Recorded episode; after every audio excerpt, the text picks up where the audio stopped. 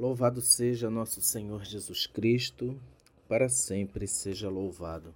Nessas últimas semanas, o Senhor tem nos falado muitas vezes e de diversas maneiras em nos aproximarmos dele, em adorarmos face a face, em conversarmos com ele, em estarmos em intimidade com ele. E hoje o Senhor vem nos falar através da palavra no Salmo 83, versículos 10 e 11.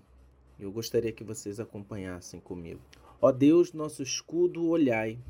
Vede a face daquele que vos é consagrado. Verdadeiramente, um dia em vossos átrios vale mais que milhares fora deles. Prefiro deter-me no limiar da casa de meu Deus a morar nas tendas dos pecadores. E na palavra de Êxodo 33 nos diz: O Senhor se entretinha com Moisés face a face, como um homem fala com seu amigo, e ele veio nos recordar de tantas maneiras diferentes essa passagem e aprofundar esse tema nas últimas semanas conosco. Hoje, essa palavra do Salmo 83, versículos 10 e 11, onde ele diz: Vede a face daquele que vos é consagrado. Então, ele nos toma para junto de si, ele foi nos separando, nos separando, nos chamando para junto de si, e ele quer hoje nos revestir então com uma veste nova, com uma roupa nova, fazer-nos homens novos. E nós podemos colocar que santidade é a consagração, é a separação do meio do povo,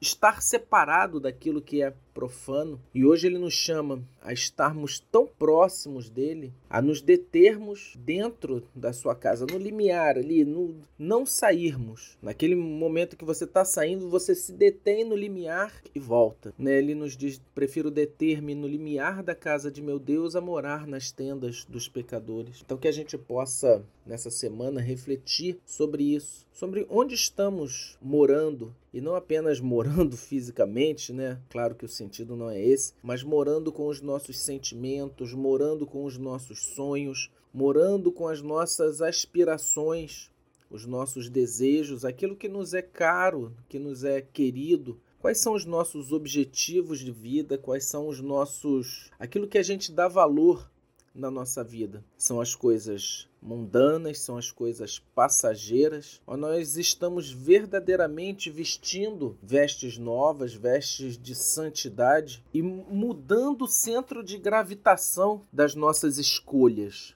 Porque é sobre isso, esse chamado a santidade, esse chamado a estarmos mais perto de Deus, falando com Ele face a face. Nós precisamos realmente consagrar todas as nossas escolhas, toda a nossa vida nessa veste nova de santidade que o Senhor nos reveste. Possamos assumir esse chamado de verdade no nosso coração, com as nossas escolhas e refletir isso na nossa vida. Deus abençoe.